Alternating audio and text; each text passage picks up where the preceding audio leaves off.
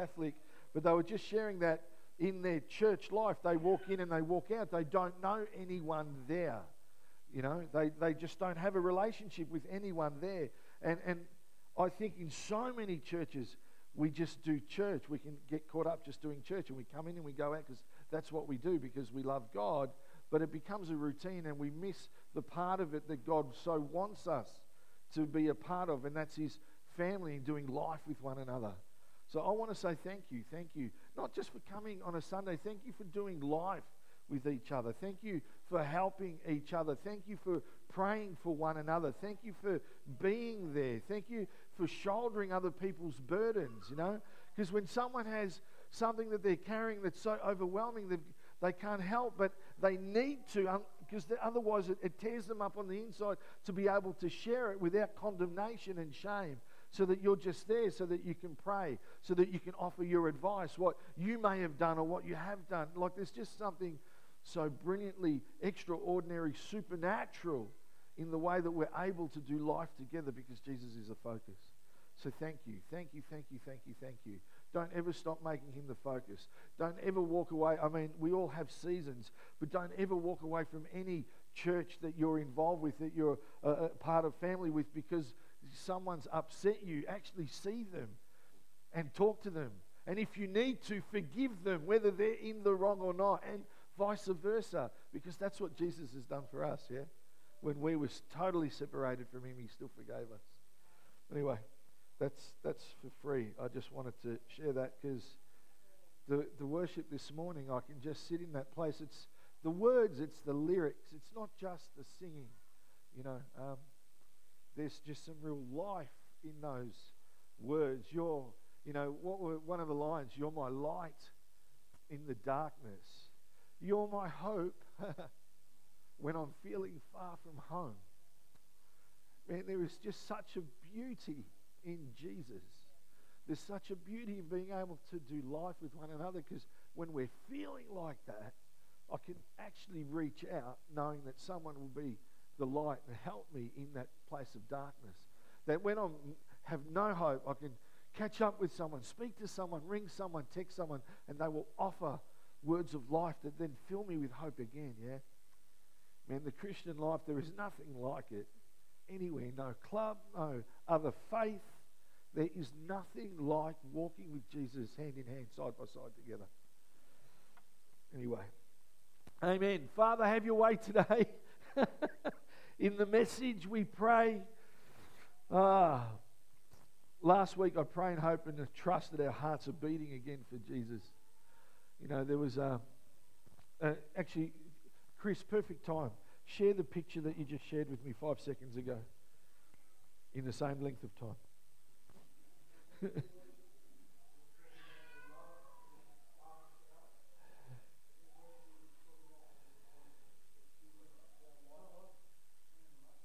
oh, did I turn it off? I did. I'm sorry. My fault. Don't don't blame Chris. Blame me. Or if you don't want to blame me because I'm the pastor, blame the sound guys. Yes. like he's COVID free, okay? Yeah, believe me. Um, we're singing how Jesus is our light in the darkest hour, and I was reminded, for a start, I sang that hitchhiking up from Hobart to Ballarat, and when you need hope, Jesus is who you look to.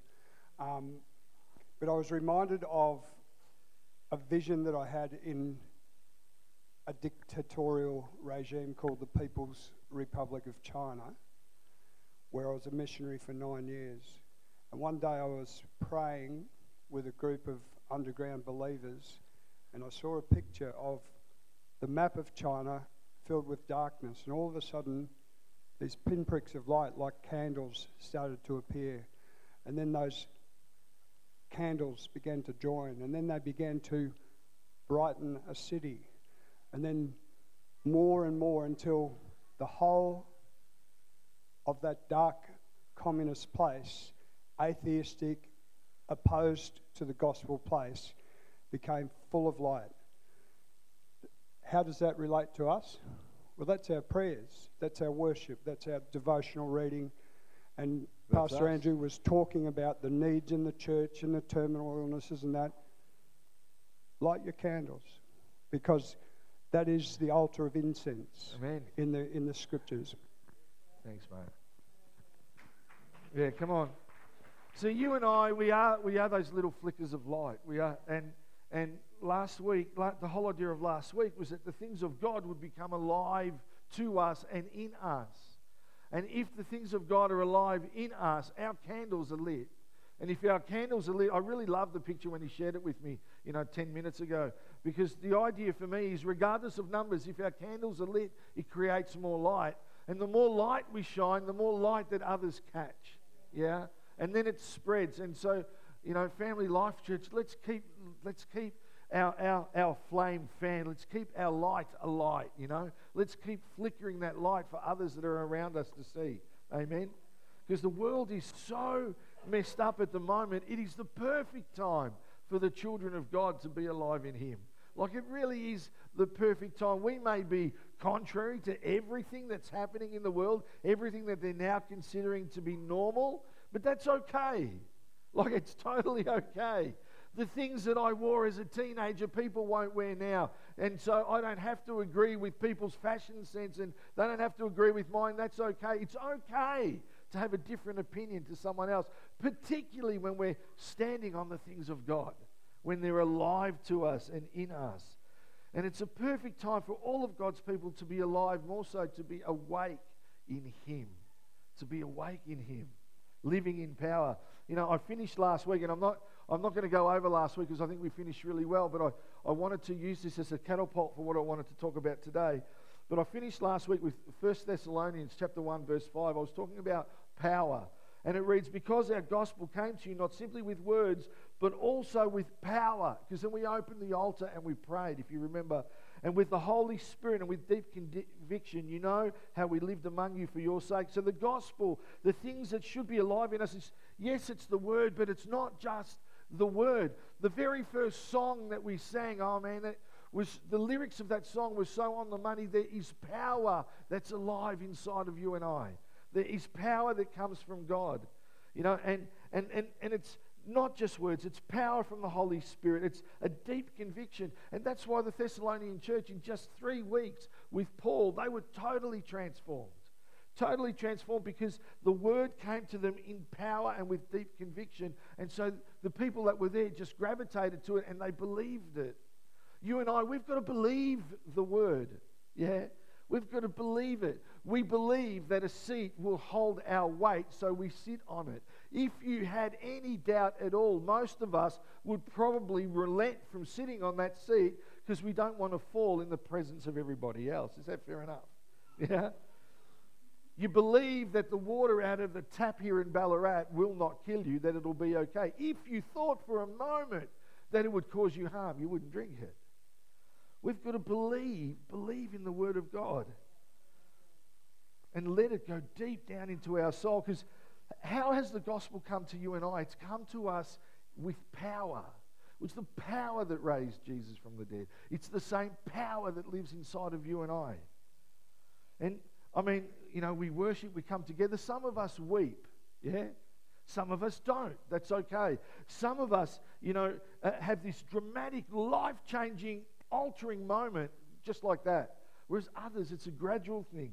The most important thing, though, is to know that the gospel comes in power regardless of how it is expressed through us, yeah?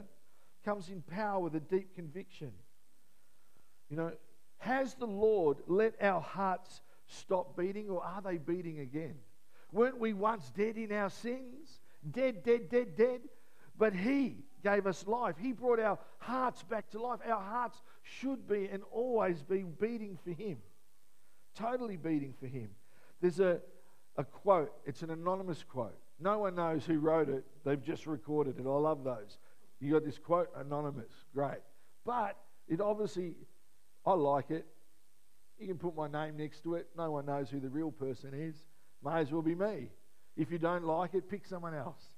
But the quote is Paul didn't rely on his excellent hermeneutics, his knowledge of homiletics, his first class education, his mastery of the original languages, his natural eloquence, or his powerful personality. Yeah? It was not his outlines, his illustrations, or his sincerity, but the spectacular results in the train of his preaching came because of the Holy Spirit. From start to finish, everything about Christianity is supernatural. Everything about Christianity is supernatural. If you speak to someone that in your life has a faith, but they're telling you that the Spirit of God's dead today, that, it, that they're a cessationist, that the Holy Spirit was just for then, not for now, they're your friend. Slap them hard, they'll forgive you. Yeah? Because what a ridiculous thought. Everything about Christianity is supernatural. And for you and I, all of our efforts, they'll come to nothing if we don't have the power of the Holy Spirit moving through us. Amen? So that's our basis. Now we'll jump into the sermon. We're going to continue with First Thessalonians. And I want to jump straight into chapter 2 because last week we were looking mainly around chapter 1. Now, chapter 2. You know, brothers and sisters, that our visit to you was not without results. Some versions will say not without, fa- um, there was no failure, yeah? We had previously suffered and been treated outrageously in Philippi, as you know. But with the help of our God, we dared to tell you his gospel in the face of strong opposition. For the appeal we make does not spring from error or impure motives, nor are we trying to trick you. On the contrary, we speak as those approved, approved by God to be entrusted with the gospel. We're not trying to please people, but God, yeah, who tests our hearts. You, you know, we never used flattery, nor did we put a mask to cover up greed. God is our witness. We were not looking for praise from people, not from you or anyone else, even though, as apostles of Christ, we could have asserted our authority. Instead, we were like young children among you. Man, I, I, I so love that passage of Scripture. The Holy Spirit place a blessing right there. There's a quote from someone you do know, and funnily enough, we were playing, we had a little bit of um, some banter this morning during our practice and they played a couple of chords that was definitely a Beatles song. But George Harrison, Beatles guitarist, wrote these lyrics. Even though his life went off that way, he was an extremely deep man, and he wrote these lyrics. It's easier to tell a lie than it is to tell the truth. It's easier to kill a fly than to turn it loose. It's easier to criticize somebody else than to see yourself. And we're here in chapter 2, yeah, of Thessalonians, where Paul, last week in chapter 1, he's telling us of the, the wonderful journey the Thessalonians have made and what the great work. And now we're in chapter 2, and people are pointing the finger, they're criticizing. So it's, for me, it's really clear in this passage that after laying the foundation of how wonderful the Holy Spirit moved in, Thess- in, in Thessalonica, that people now have started, you know, they're getting converted. But now in chapter 2, he's actually responding to these critics. He's responding to those that were around him that wanted to point the finger, but he responds in such a way, he actually shows us the heart of a leader. He shows us the heart of a believer. You know, I, I don't put titles on my messages. I do for online and stuff like that. I never share them out loud. But, but if we're going to a, a focus, a theme today is the heartbeat of a not a not a leader, not a believer, but a leader believer. Yeah, because it's one in the same. You and I are all priests of God. That means we're actually all leaders when it comes to our faith. Yeah. Now, it, it, it's the problems that were in the church that often led to the Word of God being, you know, written. That's the reason that the epistles were written, because, you know, the, as, as people did life, problems arose, and so the men of God in that day gave instruction. This is how you work through it. That's how the scriptures came to life. And here, Paul is taking this criticism, and I actually reckon he's taking it really well. I, I don't, re- if you speak to Mel, she would suggest I don't respond to criticism well. I think I respond to it exceptionally well. I just put it to death, right? She says that's not a good response. So we're, we're even in that, we're still tug of warring. I don't know who's right, who's wrong, but Paul is actually dealing with it really well because Paul himself tells us that he's the chief of sinners. So, what he's actually discovered is that he doesn't have to defend himself. What he's discovered is the best thing to do when people are criticizing you. He actually has a deep, hard look at himself. He repents of any of his wrongdoings. He repents of any of his sins, if you prefer that word. And so, Paul himself has a really healthy view of himself. And now he's got this opportunity that he can fight back like I probably would, or he can rise above the temptation. The temptation of being defensive, the, the temptation of being self absorbed or being caught in self pity. You know, there's a, a show on TV that Samuel and I love to watch called Suits. Yeah, it's lawyers and stuff, and, and good, good show. We like it, right? Now, one of the characters in it, his name's Louis Litt. He's one of the lawyers. He looks like a hamster. Like he does. He just does. He looks like a hamster. Anyway, in this particular couple of shows, Louis does something that's really wrong, and he sort of half realizes it's wrong, and he goes away and he, you know, like people do different things. If Mel's stressed, she loves to have a spa. If I'm stressed, I want to jump on the Xbox. If Louis is stressed, he goes mudding, warm pools of mud and he lays in mud. Looks like chocolate. He lays in mud. Apparently, that's a thing around places. People go muddy. Anyway, dumbfounds me. In this show, and the reason I'm bringing it up is his employer, Jessica, comes to see him because she's no longer angry with him because it's all been, you know, worked out. And she comes to see him and she goes, obviously, you, you've seen the error of your ways. And, um, and he's in this tub of mud and he's like, I'm so sorry. Jessica. And she utters these words. She says this. She goes, Louis. You know, she's smiling. You know, and she goes, Louis, you, you're not the, the most self aware person. You're not. But when someone holds up a mirror to you, you are courageous enough and brave enough to look into it. Yeah? You and I, we have to be self aware so that we can be self governing. And, and, and if we do say something that's not right, or someone's criticizing us, like Paul, let's not become defensive. Instead, let's own it and rise above it. Yeah? How does Paul respond? What does he do? He, he lays out this brilliant declaration, almost like a, like a manifesto, if you will, yeah, of what leadership and the Christian life is all about. Now, smack in the middle of this chapter, his, his opponents they're criticizing him. They find it really hard to understand how it could be possible for someone to actually live for Jesus and have pure motives. Because they, that's why he has to, def- in, in his letter, he says, We didn't come to you in error or with impure motives. So they believe he has impure motives. They can't believe that someone can live for Jesus and have pure motives. But Paul's heart is actually beating, it's alive, it's a flickering flame for Jesus, yeah? And that may well be our life. It could be, it actually could be anyone's life in here, anyone that's watching or listening at, at home.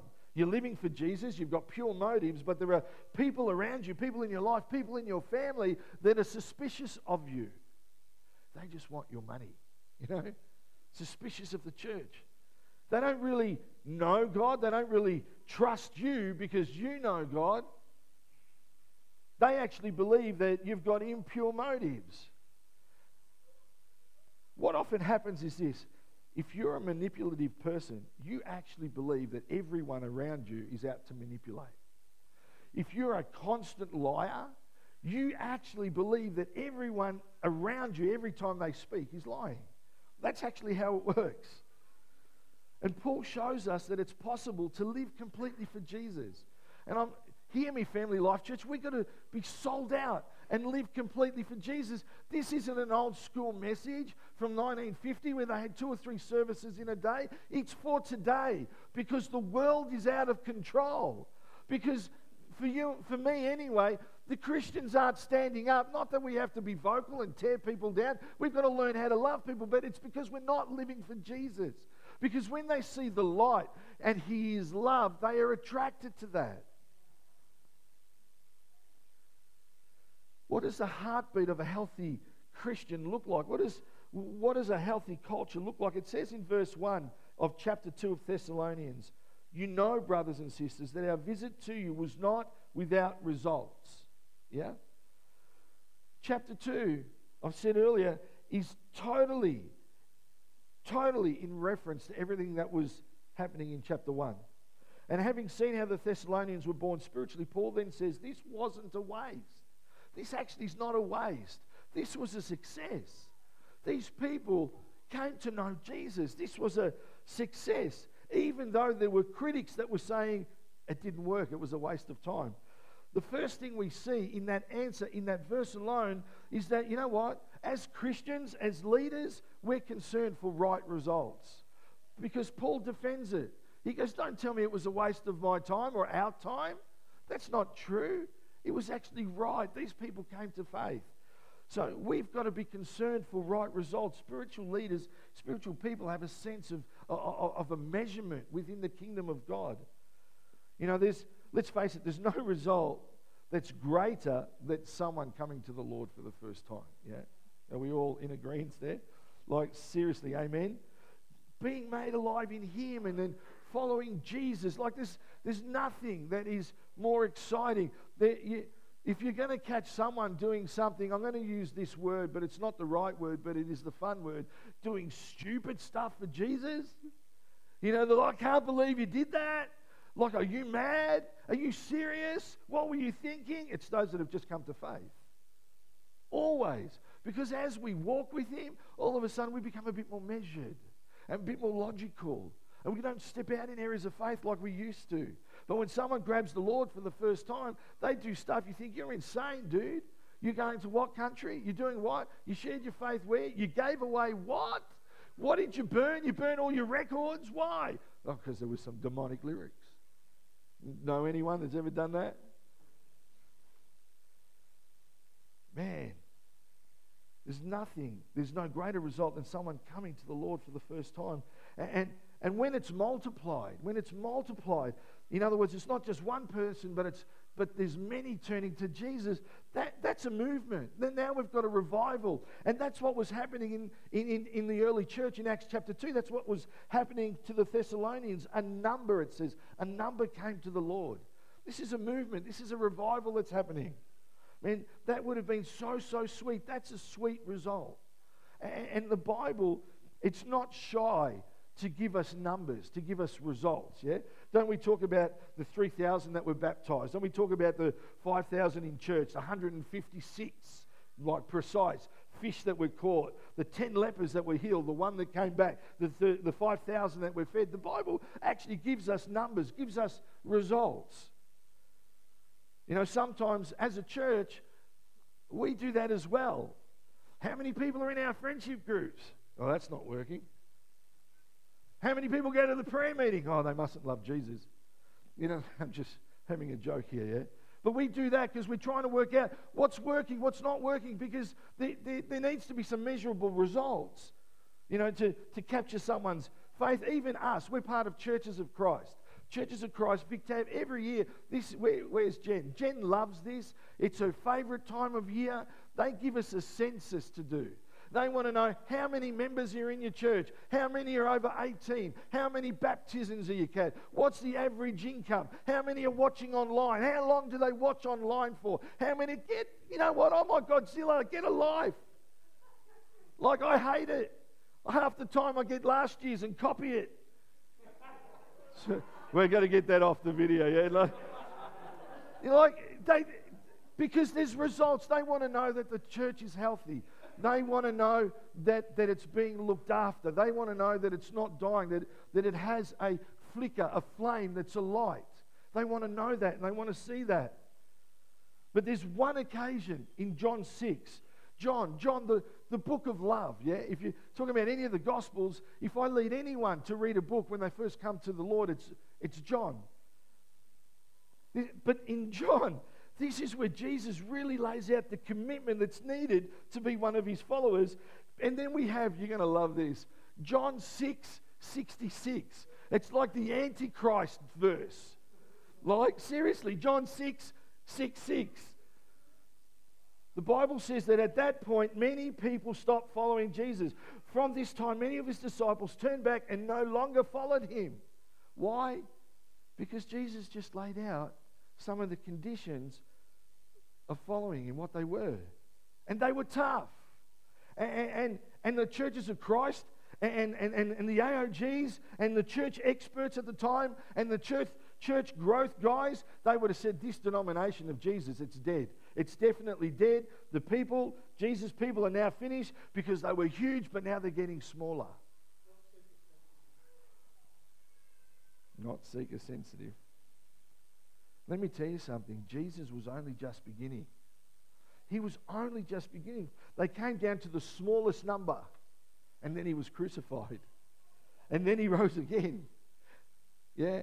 And then he was no longer dead and he's alive because sometimes before a great blessing takes place, there's got to be death and resurrection. Sometimes, hear me, sometimes there has to be death and resurrection before the blessing of God can be poured out upon our life or someone's life. The Thessalonians only had three Sabbaths with Paul, and some were clearly mocking the church, saying this has come to nothing. Do you know that probably the easiest sport to get involved with today has to be church bashing? That's the easiest sport. Jump online. It's the easiest sport to get involved with, church bashing. And I guarantee you, I, this, I, I've learnt this from experience, that it is much harder to build a church than it is to bash a church. After 12 years, I can say that faithfully. Oh, look, look what they're doing. No, no, they're not wrong. They're just different. Much, much harder to build a church than what it is to bash a church. I think it's really important that we look at ourselves And we have to ask ourselves is my heart beating for Jesus? Like, is my heart beating for Jesus? Do I have a quiet time with Him? Am I, am I, am I serving? Am I, do, I, do I actually have a serving spirit? Is my speech, is it edifying? Am I praying for a chance to share the gospel? Am I truly loving and making things better? Paul says, Our time with you was not without results. It wasn't a failure. And you and I, we've got to be careful that we don't ultimately let human results become our ultimate identity. I often say with churches of Christ in our senses and when we're face to face, because they want to see, you know, church movements and bodies want to see growth. And our church, we're not a big church, we're a church of seriously 70, 80 people. We could drop to 40, we could be up to 100. It all depends on what's happening and if everyone comes on the same day. We haven't smashed the 150 number, nor have we smashed the 200 number. Yeah? So my argument with them is always this please don't try to count the growth of the people in the church. Because I've got people in this church that are much hungrier than any of those that are in that church with 300. Yeah? It's not about the bums on seats, so that would be nice. Enough bums on seats, we can finally get rid of these peach seats and get real ones. I know they've served their purpose, they keep our butts comfortable, but hey, something in blue or dark grey would be much better from a, you know, a, you know, just a, an interior point of view, wouldn't it? Like if anyone's saying no, we have to have a talk later, okay? No matter how big or small Family Life Church is or will be, God has given us a role to play in this community. He has He's given us a role. We are like no other church in Ballarat. We all believe in Jesus. We all believe he died and he rose again. But I'm telling you, we are like no other church in Ballarat. Praise God for that. I don't want to be like Enjoy Church. And I love Mike and his wife and I love what they do. I don't want to be like York Street and, and Tim and Yvette. I don't want to be like them. I don't want to be like one to one. I don't I want us to have our own identity that we would be a house, a, a, a, truly a safe haven for all people, that they would come to this place broken where they can be restored and revealed. Yeah? We are our own identity. We have a core in this place. So it's important, it's vital even that we live for God, that we keep our flame alight. Yeah? It's so important because if that flame goes out, that means the prophetic destiny that's on this house, people that need it, people that are running down the river and about to be shot off into our church as the water goes that way, if no one's here, who's going to care for them? Who's going to look after them? Who's actually going to reach out to them? It's important that we are alive, sold out for Jesus. It's so easy to think that our role isn't important, to reject it even, yeah? Because we're not big. But flippin' heck. Jesus had 12. One of them was a rat bag that I'd probably kick if he was laying down. After I took the money back.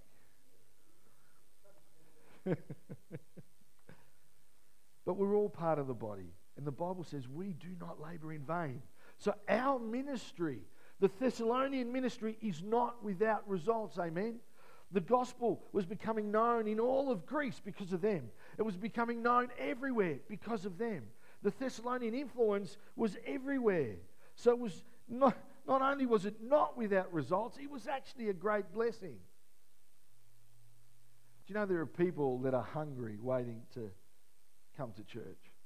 I was sharing with Mel, and I'm just making sure. Um, I went and gave some blood during the week. I went, I went to see a doctor. Oh, so not helpful. So not helpful. He goes, What brings you here? I haven't seen you for ages, Andrew. And uh, he's a Christian. And uh, I said, I'm concerned about my weight. And he said, Well, what are you going to do about it? I said, Dude, I go, like, hello, whether I'm paying or bulk billing, I came here so you could do something about it. Hello? Like, hello, like just, just not helpful. I don't even know why I'm sharing that. I was going somewhere. We're all part of the body. I don't need a mud bath, that's for sure. no matter what church you and I are a part of, never let anyone say that your church is nothing. Like the Thessalonian church, we are, they are, not nothing. We are, they are something, amen. And they're fulfilling the call of God in their life. And, and, and I believe God is working in this place. And we've had great days here, and we will have great days here. And may look different, and may actually be different. But if we're obedient to Father God, we can be sure He'll do great things. Amen. Anyway, what, what are these worthwhile results? And, and they're all here in, in, in the chapter. Some of them are in chapter 1, some chapter 2, but 1 Thessalonians 1, chapter 3, from last week. We remember before our God and Father your work produced by faith, your labor prompted by love, and your endurance inspired by hope in our Lord Jesus Christ.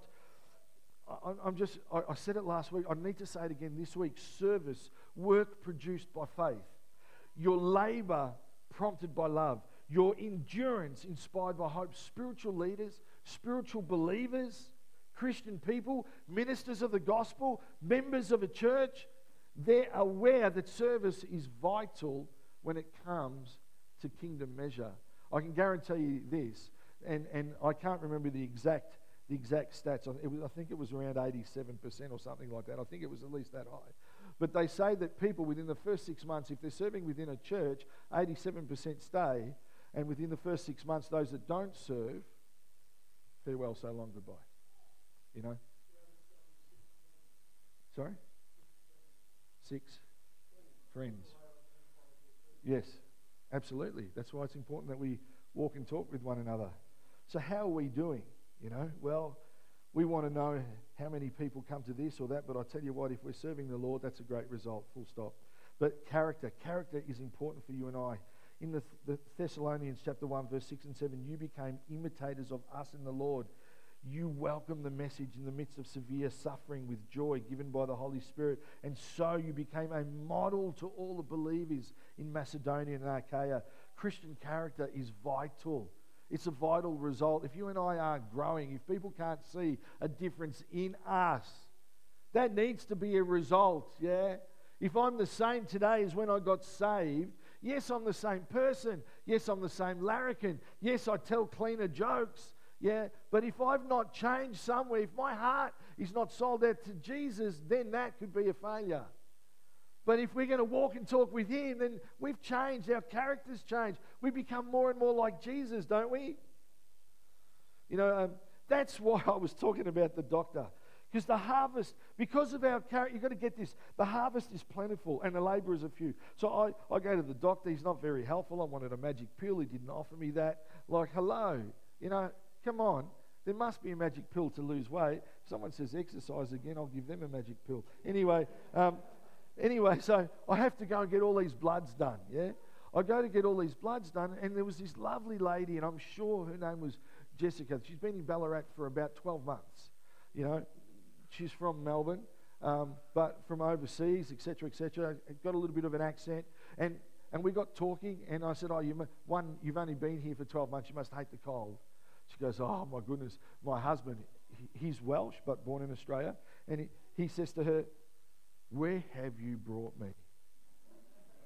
Like, seriously, I'm sure that Mel was thinking that in the first 12 months we were here when we had the coldest heaters breaking down. Where, where have you brought me? You may as well have gone to the Antarctic. It's so cold here, you know? And I said, Oh, wow. So 12 months, you hate the cold. My wife hates the cold because we've only been here 12 months. Oh, so you're not originally from here? No. What brought you here? I'm glad you asked. I actually minister at a church. Really? Yeah, I minister. Where's the church? And I told her, she goes, You know what? We're Christians but we haven't found a church yet. We haven't been to a church. And so we start talking. I start talking about Gary Morgan because he's Welsh, her husband's Welsh. She gets our phone number, gets our address. They're going to come and visit. You know what? Because the harvest is ready. The labourers are few, but our character has to be right. If I was a shake bag, yeah, if I was a doofus, yeah, if I wasn't very nice when I was there, would she be interested in our church? Would she be interested in the Jesus that I'm sharing? Character is really, really important. You know, there's the vision. The Thessalonian church, it was all about Greece. It was all about everywhere. It was about their community, the nation, the world. It should be for us too. It's about the suburb we live in, the streets we live in, the schools that our kids are in, the schools that we attend. It's our sphere of influence. Because I don't know about you, but I hope you can say amen. I believe that the gospel is the power of God unto salvation. Amen? Has the blood of Jesus lost its power? No way. Has the Holy Spirit gone to sleep? Not in this place. No way. Jesus is alive, and if that's the case, then as a spiritual leader, each and every one of us is, true believers pay the price. We flat out pay the price. Look what, look what Paul says in verse 2, chapter 2, verse 2. We had previously suffered. He's actually referring to Acts chapter 16 because the Thessalonian, Thessalonian church wasn't born until Acts 17, right? And it reads, the whole of verse 2 reads, We had previously suffered and been treated outrageously in Philippi, as you know, but with the help of our God, we dared to tell you his gospel in the face of strong opposition. There's three references of pain just in that one verse suffering, being treated uh, outrageously. And the Greek actually breaks down to insulted and suffering abuse and strong opposition. John Phillips says they were made of sterner stuff than to be turned aside from the mission from the likes of beatings and bonds. Their hearts were beating for Jesus. They were going to ensure that their little light yeah, so that it could join with everybody else's was going to stay alight. What does that mean for us? What does it mean for pastors, for ministers, for staff, for deacons, for elders, for leaders, for volunteers, for humble servants? What does it mean? It means for you and I, church, we pay the price. We pay the price. Let your hearts beat for Jesus again. And if you cannot pay the price, I'm going to, oh, here we go, dig a hole. I'm going to question whether your heart's beating for Jesus if you cannot pay the price. Whatever that price might be, whatever it is that God's called you to. It means that on our difficult days, it means that in our pers- it means that sometimes our personal preferences won't always be met. It, it, it, means being last in line sometimes. It, it means staying a little longer, trying a little harder. This is not about our salvation. Please don't, don't confuse this stuff, yeah? It, it, it's got nothing to do, it's, it's got everything to do with our faith. It's got everything to do with our love for Jesus. And I'm not talking about works. Not even talking about that. When I'm with my daughter Brooke, who will one day listen to this, and my son in law Joe, you know, you can't talk about Jesus in their home because Joe doesn't like it.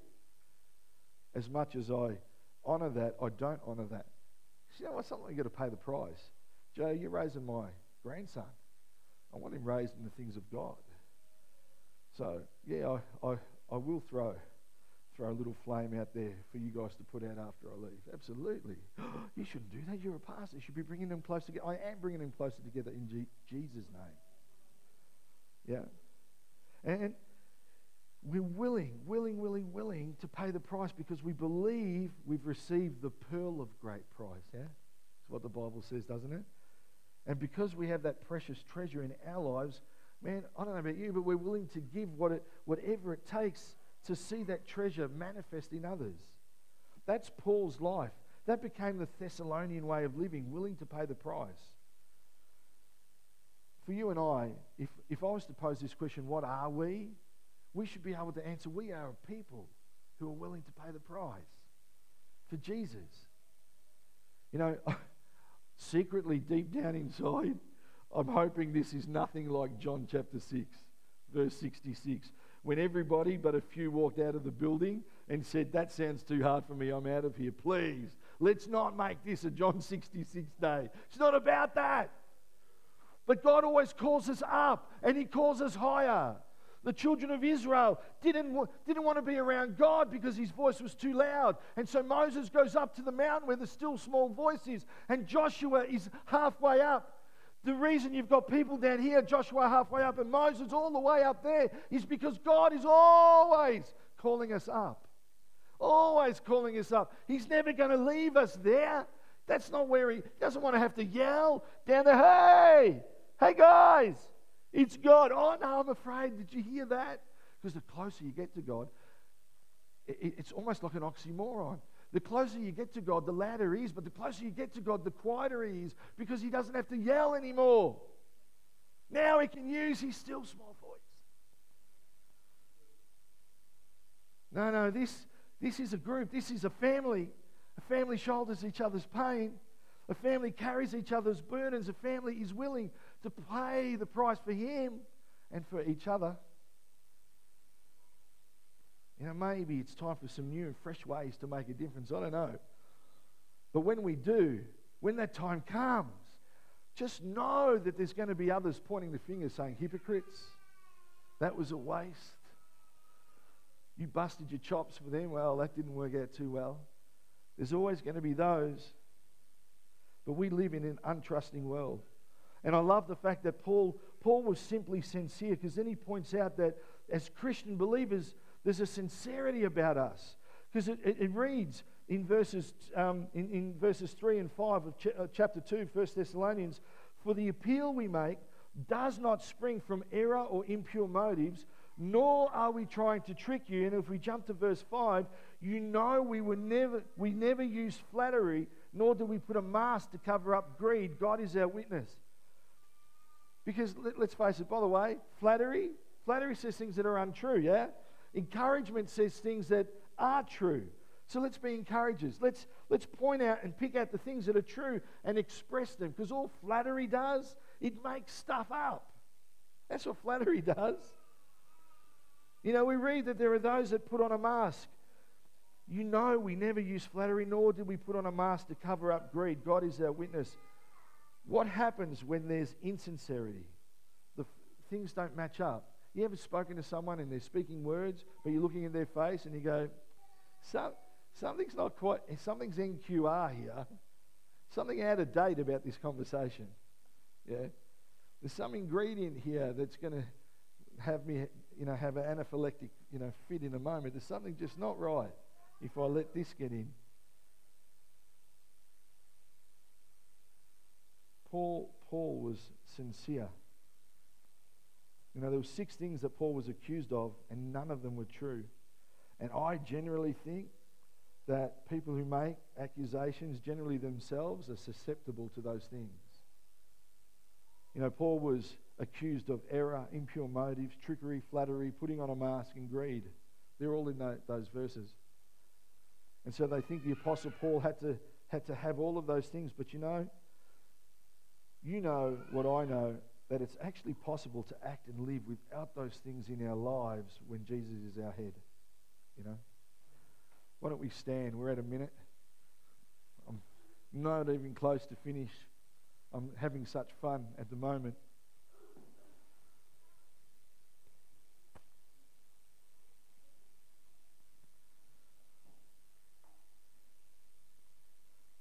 Yeah, let's go here.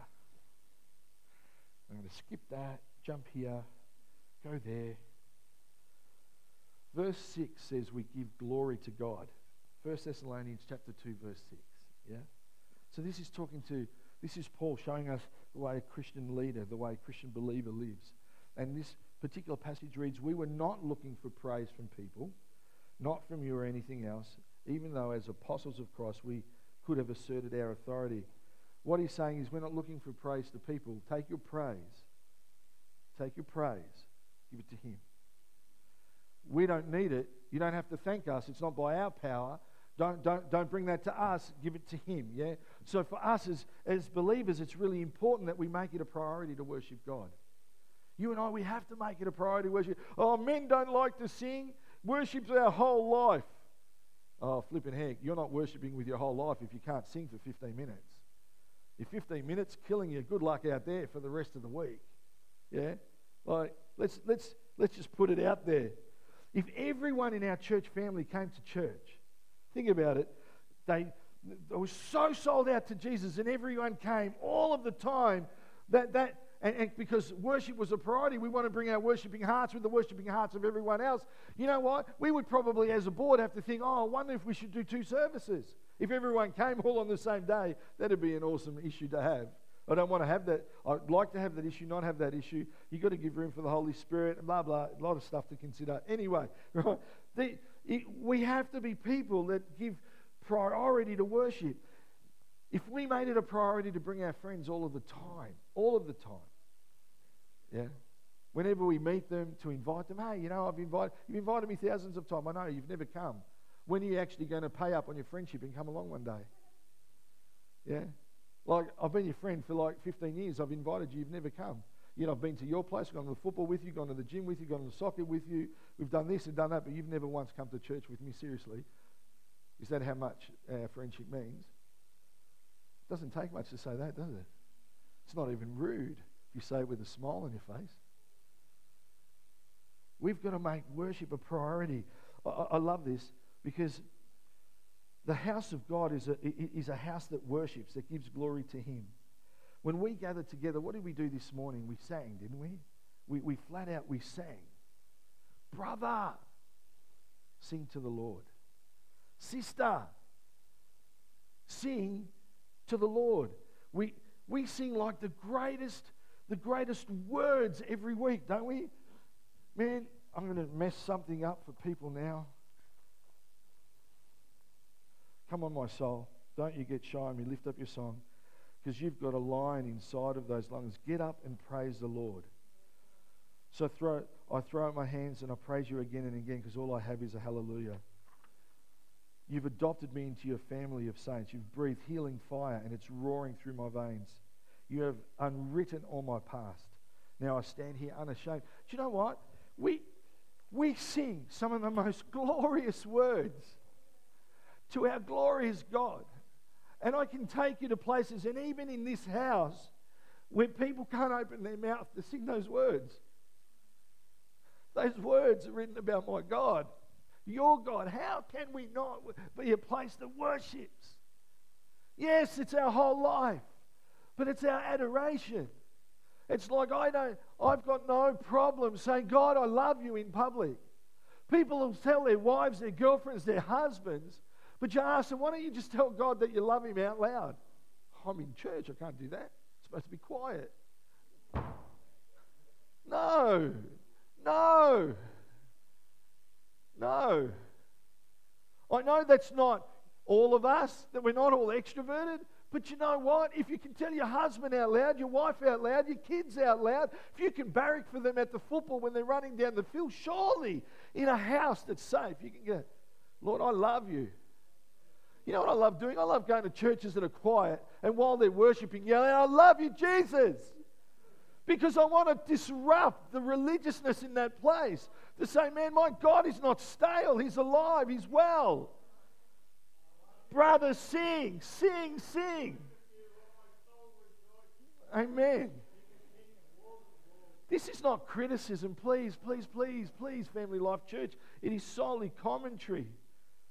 And I know what it's like sometimes because sometimes life is hard. Sometimes stuff is really tough. But come prepared.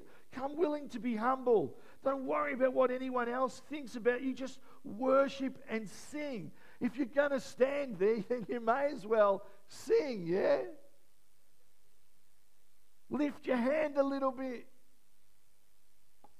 The Bible says, 1 Timothy 2 8, in every place of worship, I want men, and that's talking about humans, yeah? I want men, humans, male and female, to pray with holy hands, lifted up to God, free from anger and controversy. So, this is how we're going to finish. Church, let's just try that. Lift your hands. Go on. Some of you are probably going to start laughing in a minute. The Bible says without arguing. Isn't, isn't it good just to be able to do that? Like just to be able to do that, just to lift your hands, come prepared, be enthusiastic, be enthusiastic, be enthusiastic. I want us to sing that, that first song. I want us to go out with a hallelujah praise. Can we do that? Wherever our worship team is, wherever you're hiding,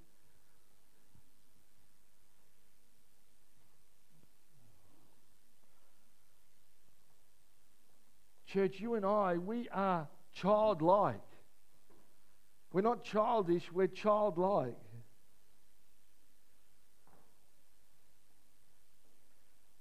And sometimes doing something again may seem childish, but one thing I've learned about children, they don't mind watching the same video again. Grandparents, you've noticed that? Like, I grew up Man, I, I knew every wiggle song known to man. You know, if you go back even further, I knew every Psalty, the songbook song. I knew every, the Donut Man song. Did my head in. You got into a car, you're going on a five hour drive, and all you could listen to was those songs again. The fact that I'm still alive is a miracle. Because kids don't mind doing things again because they're childlike. You and I in our worship have to be childlike. So this morning, church, can we please, if Paul is our example, let. Yeah, yeah, he's faithful. Because the words of this song are perfect. Can this be a morning that we take this? Take this and run with it. Sing Sing with all of your heart. Lift your, your hands. Stay afterward, fellowship. Drink coffee. Drink tea. Do whatever you have to do. Get to someone. Say hello. Pray for them if they've got an ailment. But the, the words of this song talk about power. The, the words of this song talk about his faithfulness. And you know what? This song, this song should give us joy in Jesus' name.